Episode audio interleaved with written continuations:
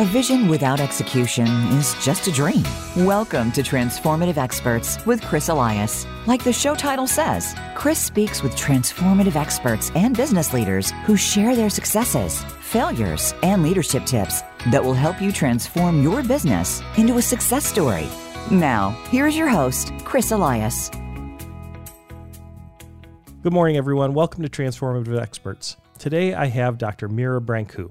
Um, Mira has a, she's got a long bio with lots of great stuff in it. She has worked with the Department of Veterans Affairs as an organizational psychologist. She's got her own practice where she does uh, consulting psychology with a lot of leaders and teams. She's a professor, actually an associate professor at Duke University, which is a fun one for, for me, given how much we love that school.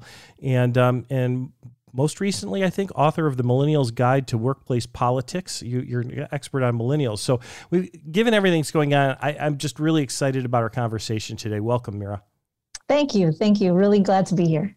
So, for our audience, you know, you have you have such a great story. I'm familiar with it. Nobody else is, and you know, no one ever just gets to a level of success like like you have and and and where you are without a great story behind it, right?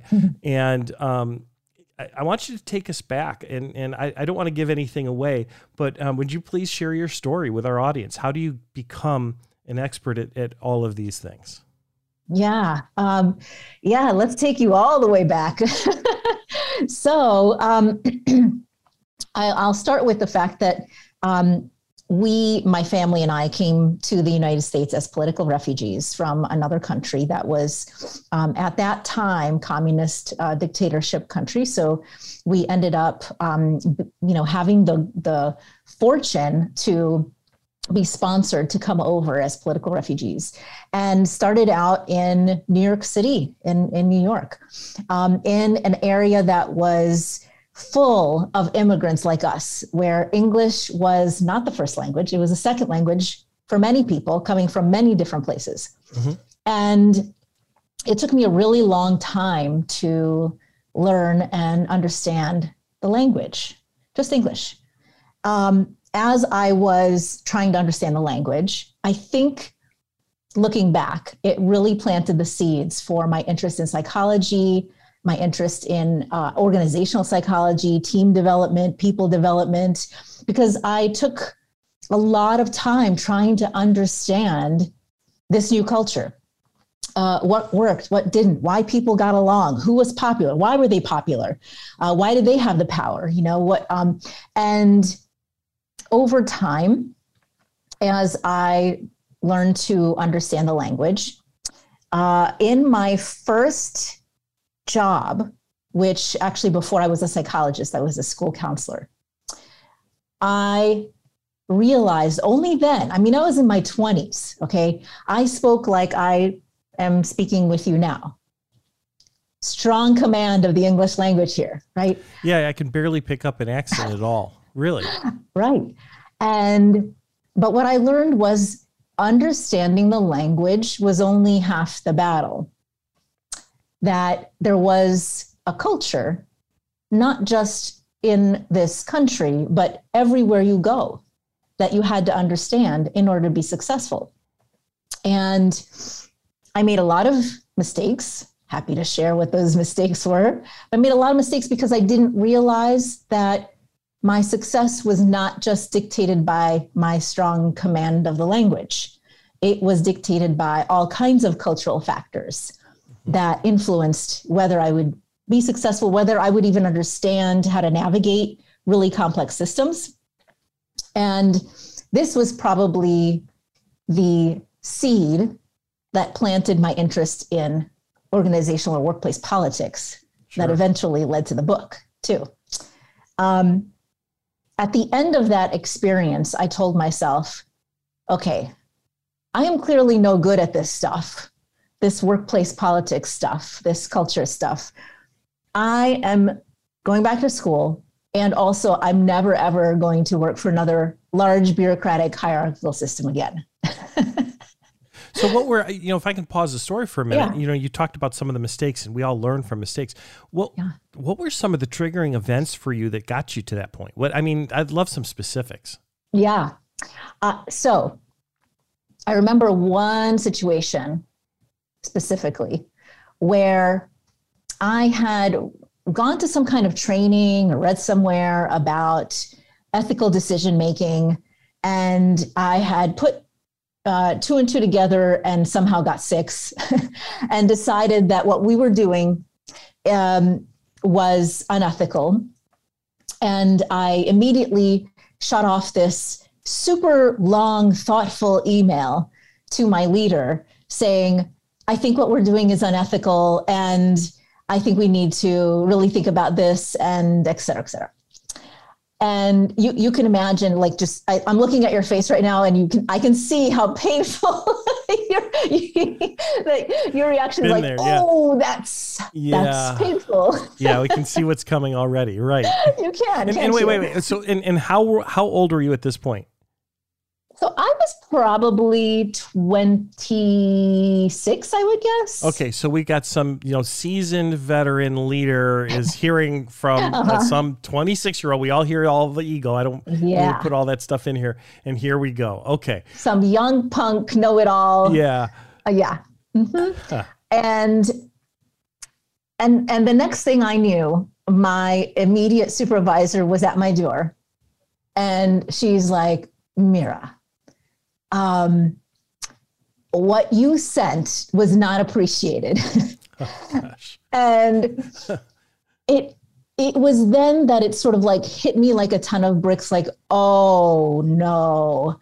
Um, so she sat me down and i said oh my gosh um, i feel so bad. I want to sit down and explain.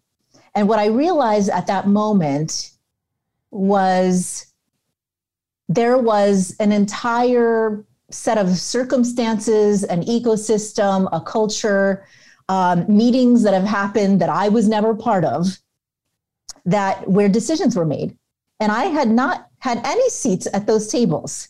I wasn't part of the you know decisions. I wasn't part of any committees. I hadn't heard what other policies uh, came into play. Um, I just sort of like made my own assumptions based on just some basic training that I learned.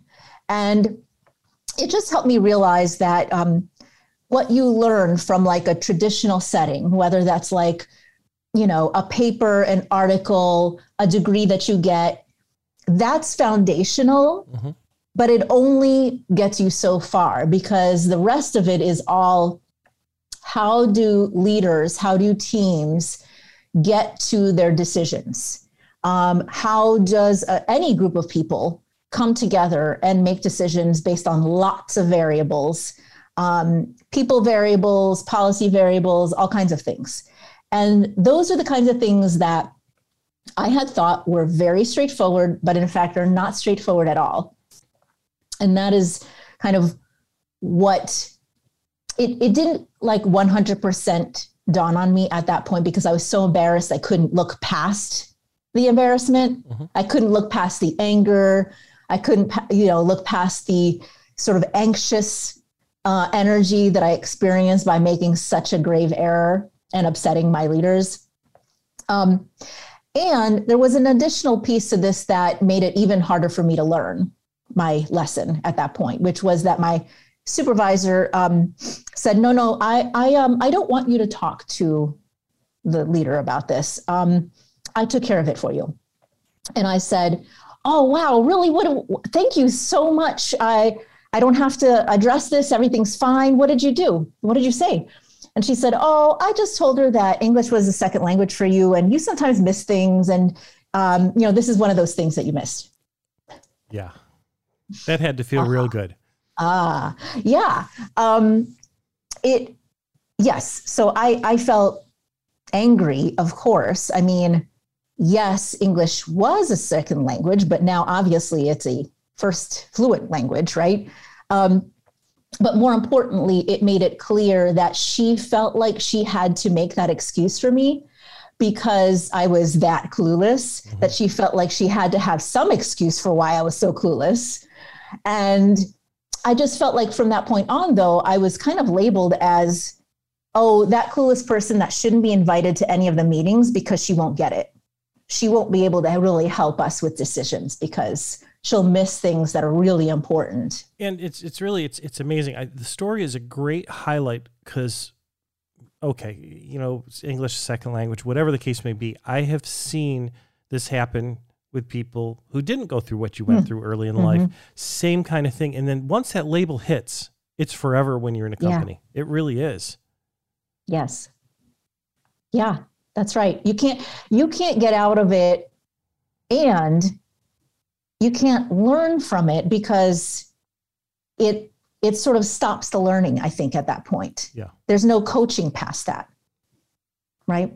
Yeah. And so I went into my next profession f- feeling fairly defeated, bitter, anxious, um, lack of confidence. And I hid that um, through a nice defense where I um, told my um, new boss, hey, look, I'm not really looking for a career. I just want a job. I got other things to do outside of this, just so you know.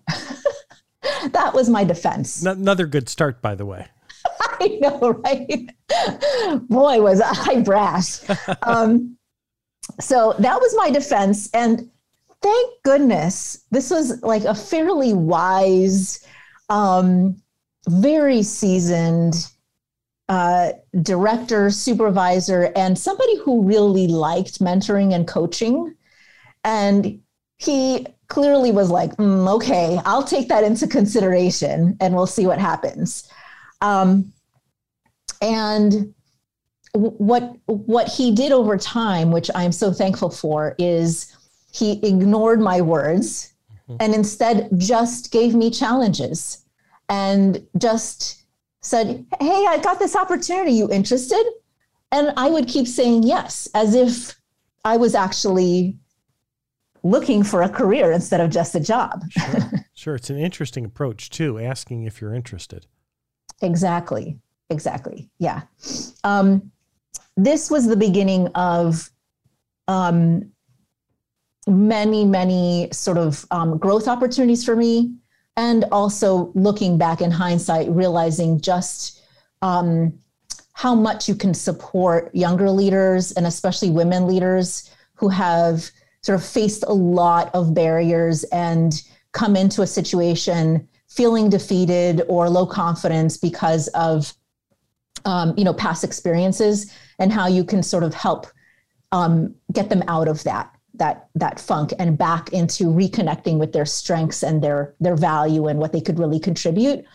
Um, and channeling that sort of curious energy that i had around trying to fix systems mm-hmm. but in a way that was way more effective than what i was doing before. So he would um, you know listen to me um, being all judgy about something. Like um, I don't think this is working. I think we need to do this instead. And then he would help me think about it from multiple perspectives and from a bigger strategic perspective and from a um, systems perspective, which some people might call politics. Mm-hmm. Um, other people might just call it relational systems level thinking, um, where you think, okay, who would find this most upsetting? Who needs to be at the table? Who needs to be included because it would be pretty upsetting to them that they're not included in that decision making. Um, how do we go about um, starting this kind of larger scale change in a way that is acceptable and understandable to people and invites people in the process instead of pushes them away? Um, instead of you making it all about like an independent decision without other people. All of these things are um, ways that I learned to have much more impact and influence um, and channel all of that sort of inner sort of leadership, systems level, organizational development type of energy that I didn't know I had. I didn't know what that was. Um, I just knew that I was sort of fascinated and interested in fixing organizational issues. That's sure. all. Sure. And so, how did you know? I kind of a little bit of a detour, I guess. But how did that lead you to Veterans Affairs? I mean, you know, mm. it was was that where you did where you learned further, or or you know, I'd love to know more about your interaction with the veterans themselves. Yeah, yeah, great question. So the so once I closed out, finished my school counseling career, I went back to school to be a psychologist. Mm-hmm. I thought, okay, this this would allow me to have a much more flexible career, more avenues for different types of changes in my career. If something didn't work out, I was less boxed in, you know. Um, and I wasn't necessarily seeking out working for the Department of Veterans Affairs. I personally don't have veterans in my family because, of course, we came here from a different country. They're sure. veterans from a different country, but not from this one. Um, and however, um, I had, you know, your last year as a as a psychologist um, in training is applying for internships, and so one of those was the Department of Veterans Affairs. That's where I did my internship, and I absolutely um, adored working there. I loved working with veterans. I loved the issues that um, I was involved with. Um, I felt a deep sense of mission and connection. And that is um, kind of how I came to wanting to stay, wanting to stick around. Excellent. Well, I, I want to explore that that in a little bit more depth, especially the the, the mission and you know, alignment of purpose. So, um, we have to take a quick break, and uh, we'll come back and we'll continue our conversation. So, stay tuned, everyone. We'll be back in just a couple of minutes. It's time to transform your business with the help of the Execution Culture, co written by your host, Chris Elias. Make your company smarter, faster, and stronger with real world advice on culture, leadership, and execution. The Execution Culture, available now on Amazon. Is your company or team struggling to achieve the results you would like?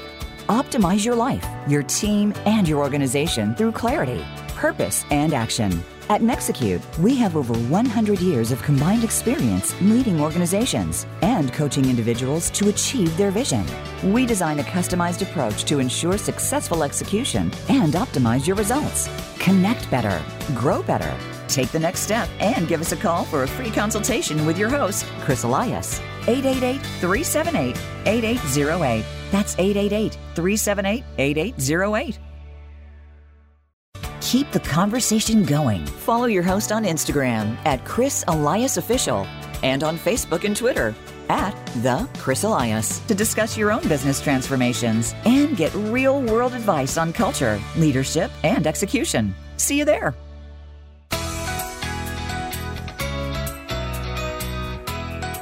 This is Transformative Experts with Chris Elias. If you have a question or a comment about the show, please send an email to listener at transformativeexperts.com.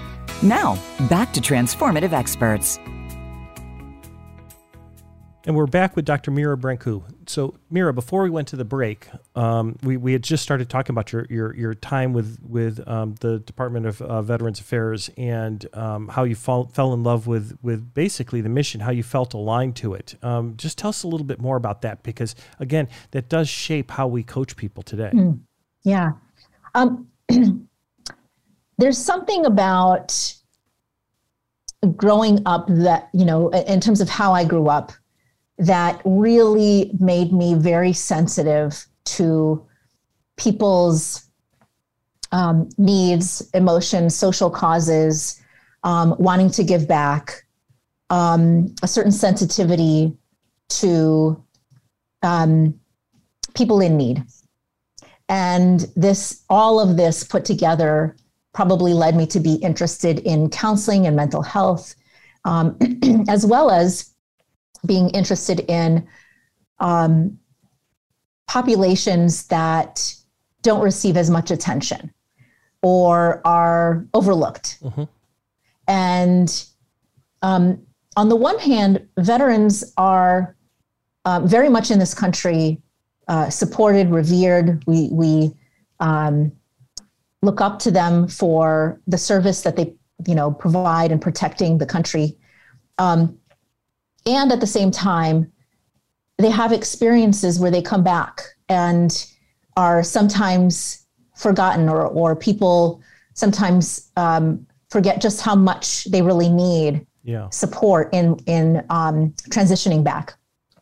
Um, and the Department of Veterans Affairs is one of those few very like um, structured, large scale ways to support veterans in a very specific way and very specific subset of veterans, veterans who are um, seeking, um, you know, the um, the support from the government to um, for healthcare, and there is a sort of bigger, there's a higher level mission here that you sort of. It's hard not to connect to and feel like you're making a difference. Mm-hmm. And I think that's the that's the huge aspect about working um, in this way is it feels like you are truly making a difference within an organization like this that um, serves people who have served the country, for example.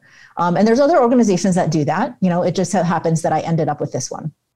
Yeah, and that further supported your mission. So I, I want to go back a little bit in time, you know, because before we get into a little bit more about what you're doing today, which is so mission aligned as well, you know, when when you moved, when when when you left, and I I believe was it Romania? Was that the, yes, the country you, you, left from mm-hmm. from from um, a previous conversation? I remember you telling me that. Yeah. Uh, how old were you when when that happened?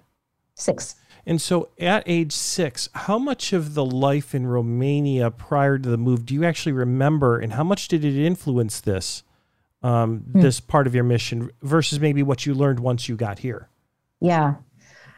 Um, I I I did remember it, but as a child, you only remember like usually good things if if yeah. most of the the um, people in your life you know care and support you. That's what you remember. And so i remembered good things that i didn't really realize except the fact that like there were strange things like i would as a four year old be put on a four hour food line to get coffee while my mom stayed on a different four hour food line to get um, bread mm-hmm. because food was rationed. And if you only stayed on one line, you only got one thing, and that was the end of the day. And so there was something about hard work and sort of the bigger collective that was instilled in me as a very, very young child. The rest of it, I think, came after we moved and I started really understanding um, a bigger culture and navigating a culture where I had to do a lot on my own because my parents didn't speak English or weren't as engaged in, um, you know, the system as sure. I was starting starting to be engaged. Well, and so so I guess my question, another question I have. This is kind of more of, of a question to you as a psychologist now. Um, when a child is that young and has experienced those things, whether they're good experiences or bad, how much of that imprint becomes a driver of, of who they become later on? I think a huge, huge driver. Uh, upbringing is, you know, they say na- nature versus nurture, mm-hmm. right? And and that it should technically be 50-50. But um, that nurture, that 50%, um, makes a huge difference between you know uh, two different people they've done a lot of studies where they've you know they've, they've looked at twins that were sort of separated at birth raised in different ways. And some of the things that they experience are definitely um, related to their dna um, but there are there is such an impact on your upbringing in terms of how you grow up and make decisions about what's important to you what do you value? Um, you know how you create relationships that are all about how you were raised as, as a young person. Excellent excellent. So all of this led to your your mission today and and you know i think you're still doing some work with with um, veterans affairs. Uh, and you have your own practice. You're you're launching programs and You've got this focus on millennials. Um, I believe you also have a focus on women, and I don't know if there are other kind of categories you get on, but but but talk to us a little bit about how then your mission helped you form your work today. Yeah, yeah. So let me um, sort of describe then my career trajectory from the Department of Veterans uh, Affairs till now, because yes. that has incredible impact on what I do now. Um, so I mentioned this um, amazing mentor that I have that took me under his wing, and I, he identified strengths in me that I did not know I had, and um, was willing to um, help me hone them, develop them in, a way that completely catapulted my career and especially a leadership journey that I never in my wildest dreams thought I could have. Uh, I never even th- thought of myself as a leader um, or that I was interested in that path. Um, I went from uh, a management position to eventually being the deputy director of one of the mental health centers of excellence for the Department of Veterans Affairs, an interim director of another, eventually supporting all 17 mental health centers of excellence and slated to keep going. Mm-hmm. Um, at some point, though, um, there was kind of a reflection of what what were the things that I really enjoyed most and what I appreciated most about that journey and what was happening. And I really loved being able to mentor other people. And especially, I, I would get a lot of women earlier in their careers asking me uh, questions about how did you develop this career and how do you navigate the system and how do you how do you how do you get visible for the work that you do and how do i position myself well and all of these sort of career slash leadership development questions and this is what sparked my interest in starting a women's leadership development company on the side. That was the beginning of it. Um, and um, over time, I realized what I had done was respecialized from being a clinical psychologist to being an organizational psychologist without even realizing that's what sure. I was doing over sure. time as I developed my own leadership, my own teams, and the organizational mission and outcomes that's what it led to. Um, so now what I do is I, I have switched over to a new role within the, the um, VA, which is um, an organizational development psychologist. And I work with leadership teams and executive leaders um, to continue that work and support leaders in their efforts to make transformational change and culture changes and um, develop themselves and their teams. And I do that outside of that with uh, academic mm-hmm. um, and research leaders and, um, and healthcare leaders, um, but with a very special emphasis on um, supporting women leaders and those from marginalized um, communities who often don't get as much access to the same resources um, and information, um, the kind of development that I had access to that I felt like was so rare. Yeah. I sort of ended up making a commitment to wanting to share that more broadly through what I learned and being able to um, share it with other people who may not have access to that. And I'm kind of curious though. So when we talk about the access not being there, what are what are some of the barriers? Is it cost? Is it just knowledge that it's there? What are the things that that keep people from being able to get into those you know into those programs or or working in those areas? There are a lot of factors. Um, so you know, I I um, I think one of the the greater uh, most obvious factors is that even in female dominated industries like healthcare or um, higher education, you still have more men at the top. Mm-hmm. And, um, you know, people hire people who are just like them. Yes. Uh, it's just kind of like a natural bias. Um, and so what that means is by about, um, you know, middle management or even the first, uh, you know, leadership role, you start seeing some of those um, disparities, even though it's it's equal when when you first start working out.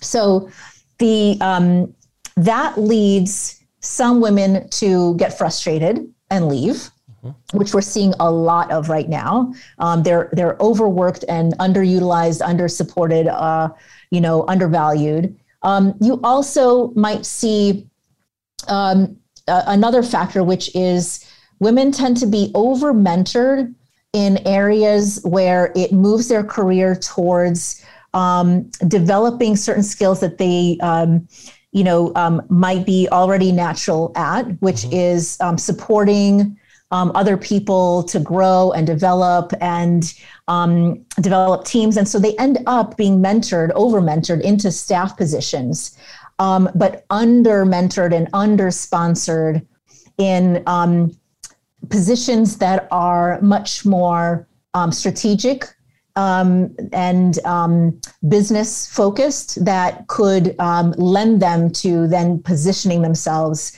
into those higher level leadership roles, the C suite type roles, the um, you know director type roles. And so um, there's there's a matter of like what communication is being offered that is different um, when they're being um, provided with mentorship at certain levels. Um, so there's other factors like that but those are like you know the, those are um, very common that we we uh, often see. And so you know you mentioned natural biases before and um, you know we've talked a lot you know with our clients we, we we take a look at how people let's say respond to change and there's there's this aversion to change. It's a bias against it right? And and also when things happen you know there's kind of a natural state that that can be triggered. We often we will often say that the the human mind is wired to a negative bias meaning you know that's how we protect ourselves. It covers our fight or flight mechanism etc something negative happens the first thing we want to do is point the finger and blame it to somebody blame on somebody else or do some other things. So there's lots of potential uh, natural biases. Um, you know, and I'm going to ask, I have no idea on this, uh, you know, what the answer is, but where do these stem and how do we start changing? changing those i mean I, I get that we can we can educate and we can train and we can talk about it and drive culture as we're older but is there a way even as parents you know is there a way that we should be working towards changing those natural biases now um, yeah so there's there are lots of ways, but you're right that the first step is just recognizing what they are. I don't think a lot of us recognize what our blind spots are because they're blind spots. We just keep doing what we're doing. Um, and one of the things that um, I do just naturally when it comes to team development and um, leadership development is helping people identifying um, to identify what those sort of biases are uh, or blind spots. Um, we all come at things with a very specific perspective, but um, and and you know there are a lot of sort of uh, psychological terms. Um, you know the the um, transparency bias, the um, confirmation bias. Um, there's a lot of different psychological concepts that describe how we think mm-hmm. other people see the same thing that we do in exactly the same way.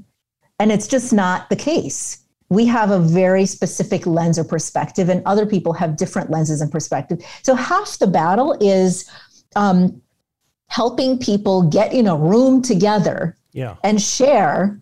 Well, I actually work this way or see things this way, and that's totally different from you. And oh, that's why we're butting heads all the time, or that's why I never get any of my um, things uh, supported. Um, you know, be, because you're seeing it in a totally different way. Um, so I think there's some personal development in there, but I also think there's some group work that can be done to help you know people understand what their biases are, what their perspective is. That not everybody sees things the same way. Um, that is like a very very basic concept. It's not even focused on uh, the kind of biases that we see in, for example, sexism, racism, mm-hmm. racism. But I think sure. it's a start. You always have to sort of start there. Yeah, and you know it. It's hard to look at yourself. It's hard to to, to recognize these things, and um, there's a willingness that has to be in place. So I want to visit this a little bit more in depth after our break. Here we're up at our mm-hmm. next one already. So stay tuned. Uh, we'll be back in just a couple of minutes. It's time to transform your business with the help of the Execution Culture, co written by your host, Chris Elias. Make your company smarter, faster, and stronger with real world advice on culture, leadership, and execution. The Execution Culture, available now on Amazon. Is your company or team struggling to achieve the results you would like? Optimize your life, your team, and your organization through clarity, purpose, and action. At Nexecute, we have over 100 years of combined experience leading organizations and coaching individuals to achieve their vision. We design a customized approach to ensure successful execution and optimize your results. Connect better, grow better. Take the next step and give us a call for a free consultation with your host, Chris Elias. 888 378 8808. That's 888 378 8808 keep the conversation going. Follow your host on Instagram at Chris Elias Official and on Facebook and Twitter at The Chris Elias to discuss your own business transformations and get real world advice on culture, leadership, and execution. See you there.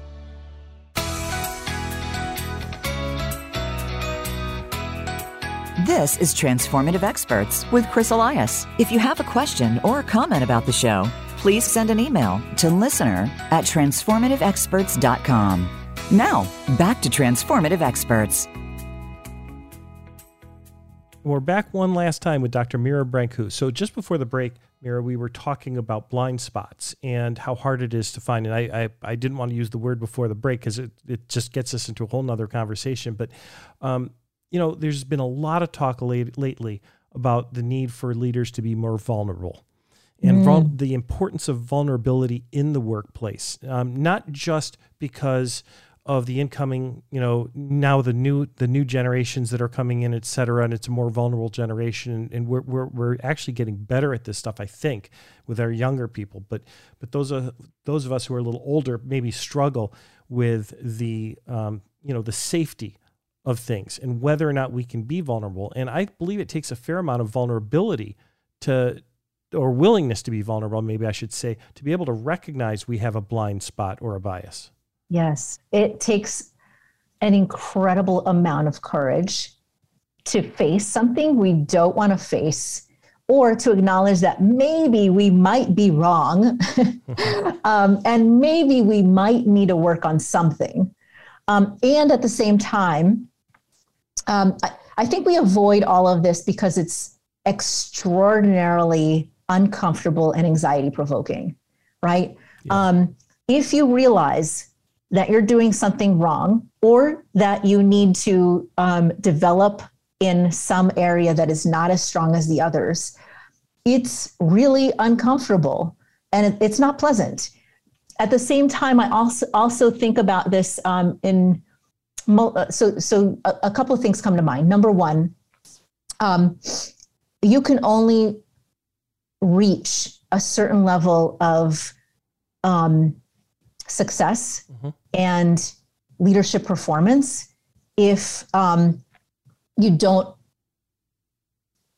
if you're not in constant self-improvement mode um, you will hit a plateau you will not move on and that could be just as frustrating.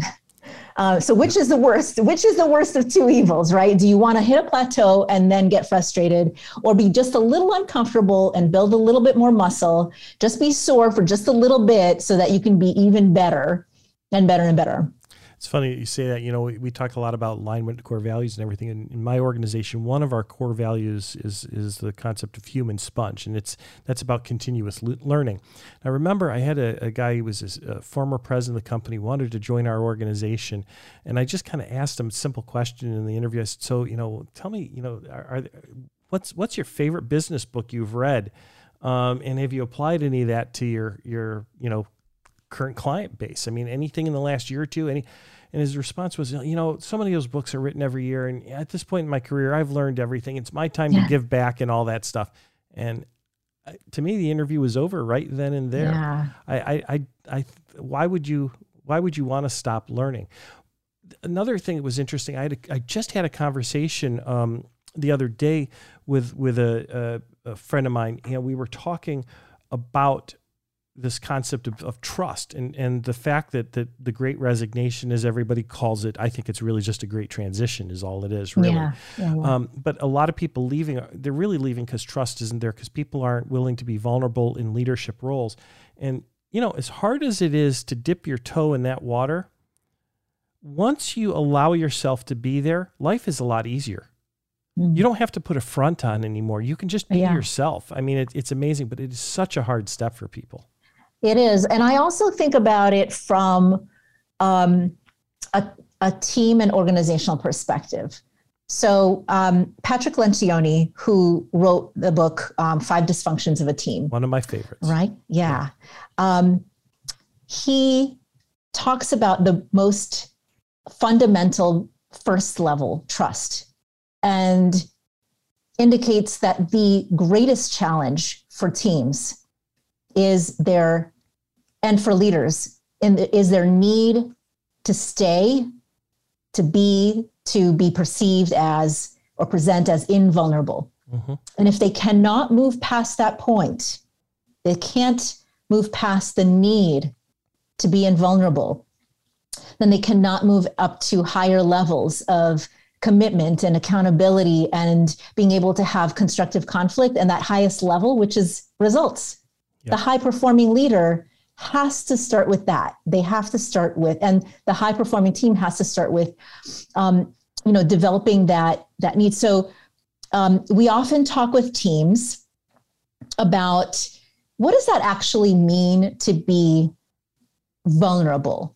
We're not asking for your deepest, darkest secrets here. Right. Right. Like right. all we want is for you to learn how to ask for help and how to receive help.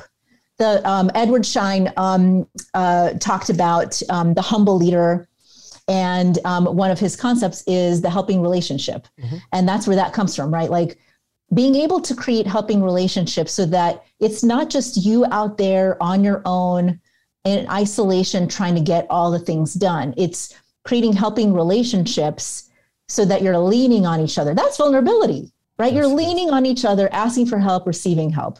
That's all it takes.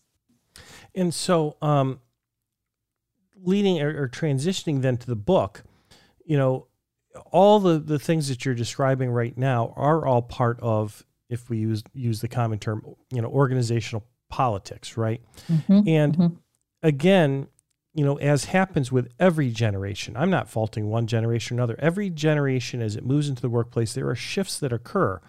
And you know the the incoming generation has to learn how to work with the outgoing generation but the outgoing generation has to recognize that the world is changing and we're in another one of those changeovers. And so your book really about helping millennials you know kind of come in and work with and understand and, and live within workplace politics i think is, is a really nice cornerstone piece for these people. So i wonder if, if if you would talk to your book a little bit yeah, yeah. And I will say that this is part of a series by um, Dr. Jennifer Wisdom, who has the Millennials Guide to Book series. So mm-hmm. she is really the expert on millennials. And I brought in the expertise around workplace politics and especially positive workplace politics. That was my um, sort of greatest interest is how do you create positive workplace politics? And yes, there is some. But in terms of um, generational, yes, I. Um, the funny thing is that even though we wrote it um, to be accessible and understandable, digestible for millennials, I have had plenty of 60 year olds coming to me. God, I wish I had this book when I was younger. Yeah, yeah. because really. I mean, you know, and and um, so I feel like every generation, 95% of the book is is really like for any generation, anybody who is trying to make sense of um, a very complicated system and um, doesn't want to necessarily engage or wants to know how to deal with really negative politics. Um, and it starts at the positive. It starts at how can you be proactive? And like we were already talking about, um, literally one of the first steps we write about is understand yourself self awareness is key. Um, I often say this um, know where you stop and someone else starts. Yeah. Because if you don't, you're going to escalate all kinds of problems, not realizing you're pushing somebody else's buttons because your buttons were pushed. um, so that's what the book is about. It is um, kind of less about theory or research, although it is very much rooted in, in the, the theory and research um, out there, but it is um, every other page is just a question of how do you deal with when somebody takes credit for your work? How do you, um, you know, manage a, a boss who is um, sabotaging all your work? And it goes with, you know, to step by step bullet points and a little bit more reading. So it's, you can literally turn to any part in this book and learn a little bit more. Um, and I poured, I basically poured everything that I could possibly remember about my lessons learned mm-hmm. um, over 10 years of leadership into this so that I could just share everything that I felt was so hard to understand when I was really young in my career. Yeah, that's it's it's really really excellent. So as you consider all the the things that are in there, what's the um, what do you think is the number one hurdle, barrier, you know, struggle somebody new coming into the workplace today? So millennial Gen Z, but you know, first real workplace job, whether it's out of college or maybe in some cases out of high school. What's what's the biggest barrier they're going to face? Mm. There are a lot of barriers, but listening to some of the people who have come back to me and said, "Oh my God, I needed this part so badly," um, were things like um, somebody else, usually a peer, but sometimes a supervisor, um, either dismissing your contribution, taking credit for your t- contribution, or trying to step on your sort of contributions yeah. um, so that you feel kind of pushed out, left out. Um, uh, you know, like somebody is is uh, like like there's a competition there or a power mm-hmm. grab basically, and how to manage those power grabs. Wow, and so you know, outside of the book, then, I mean, you know, back to the the programs you've created, you've got this strategic leadership pathway um, program, for lack of a better yeah. term. Yeah, um, and so that's that's geared to help people through specifics. And I don't know, you know, whether you take on kind of anyone or it's there's a very targeted market. But I wonder if you could talk a little bit to that program. Yeah, so a lot of leadership programs these days, and especially those that are are targeted uh, towards towards women or towards earlier career folks. Um, take a very sort of competency based model. It's static. It is you know here are the things you need to learn. It's very didactic. Um, though i feel like those are very outdated and these days you really need to learn how to be flexible, adaptable, and grow over time. Yes. Um, so I developed this program with a five stage framework based on the research that I read about um, what we're missing in that kind of model, in that growth developmental model, and what um, especially women are missing from the current available leadership development models out there. Um, so it moves people from facing uncertainty to um, developing their identity as a leader uh, to strategically mapping out what they'd like to do, how they want to show up, uh, navigating complexity, and eventually making a greater impact. And that last piece, I feel like, meets um, a lot of new leaders um, and a lot of people in the, the upcoming generations where they're at, which is they want a company that has a greater mission where they can make a greater impact and they're looking for that um, and so it is sort of moving leadership development into the new generation of what needs to happen for future organizations to thrive and for people within those organizations it actually sounds like it could be another another book. Maybe this one a bestseller. Because I, I, I, know a lot of people that that struggle with those very questions, and and and maybe multiple times in their career. Mm. You know, it's it's really funny, but but when I left the corporate world 22 years ago, um, that those were concepts I struggled with, and, and even once in a while, still ask myself those same kind of questions today. I think a lot of people would benefit not just from the program, but but um, you know, maybe this is maybe this is a good book to to put out there. Thank you. Yeah, you know, the questions of identity, meaning, purpose, those are the ultimate questions for us, right? Yeah. Yeah. Yeah, absolutely. Um, we've only got a couple minutes left. I do kind of have maybe maybe one more question. Um, maybe more than that. We'll see. Mm-hmm. Uh, but but one more question in particular. So now, if you were able to go back in time and advise the 26 year old Mira on how to write that memo to that leader, what how would that memo read? Oh yeah, uh, the first is hold back if you're writing more than three sentences, this is a conversation, not an email. What a great point. I want to just pause right there. Too many people try to have conversations in email or text, and things go much, much faster if two people are talking with one another. Thank you so much for making that point. Yeah, yeah. And the second would be uh, what is it that you think you know that you don't know? What are you missing? What do you want to know? What is what is the ultimate goal of sending this message? If it's to make a difference, if it's to make a change, if it's to make an impact, it's to fix something, that's also a conversation. why don't you get involved in a different way than telling people? yeah. so true. I, you know what? It, it's just funny because I know as you teed up that story about about it, and you know, maybe somebody might say, "Oh, yeah, you know, it was it was what she said. It was language barrier." Everybody has that story. I mean, if you've yes. grown in the workplace and you have any self awareness, we all we all have that that story where where we learned a hard lesson early on on how to communicate. Well, not everybody learned that lesson, but but we all have that story. Yeah. So, Mira, I, I really would like to thank you for being with us today. So, um, you know, Doctor, for our, our listeners, Dr. Mira Brancu, and um, the the book is the Millennials Guide to Workplace Politics, available kind of all the usual places usual places amazon you can find it there. Yep. Mm-hmm. and um and and obviously if if, if you want to um, learn from her firsthand um you know register at duke university. There's an opportunity for you but uh, but there's also also your program. And so if somebody wanted to look up your program or, or find you find your website um you know where would they go yeah, so go to www.brancuassociates.com, B R A N C U associates.com.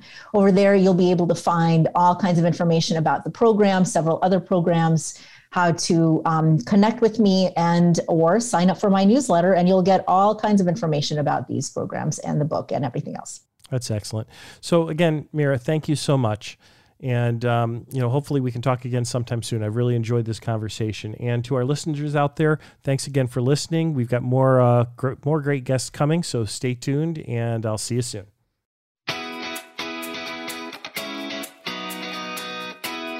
Thank you for joining Chris Elias for this week's edition of Transformative Experts. We hope you'll tune in again next Monday at 8 a.m. Pacific Time and 11 a.m. Eastern Time on the Voice America Business Channel. And catch our weekly replay on the Voice America Influencers Channel, Sundays at 10 a.m. Pacific Time and 1 p.m. Eastern Time. Have a good week.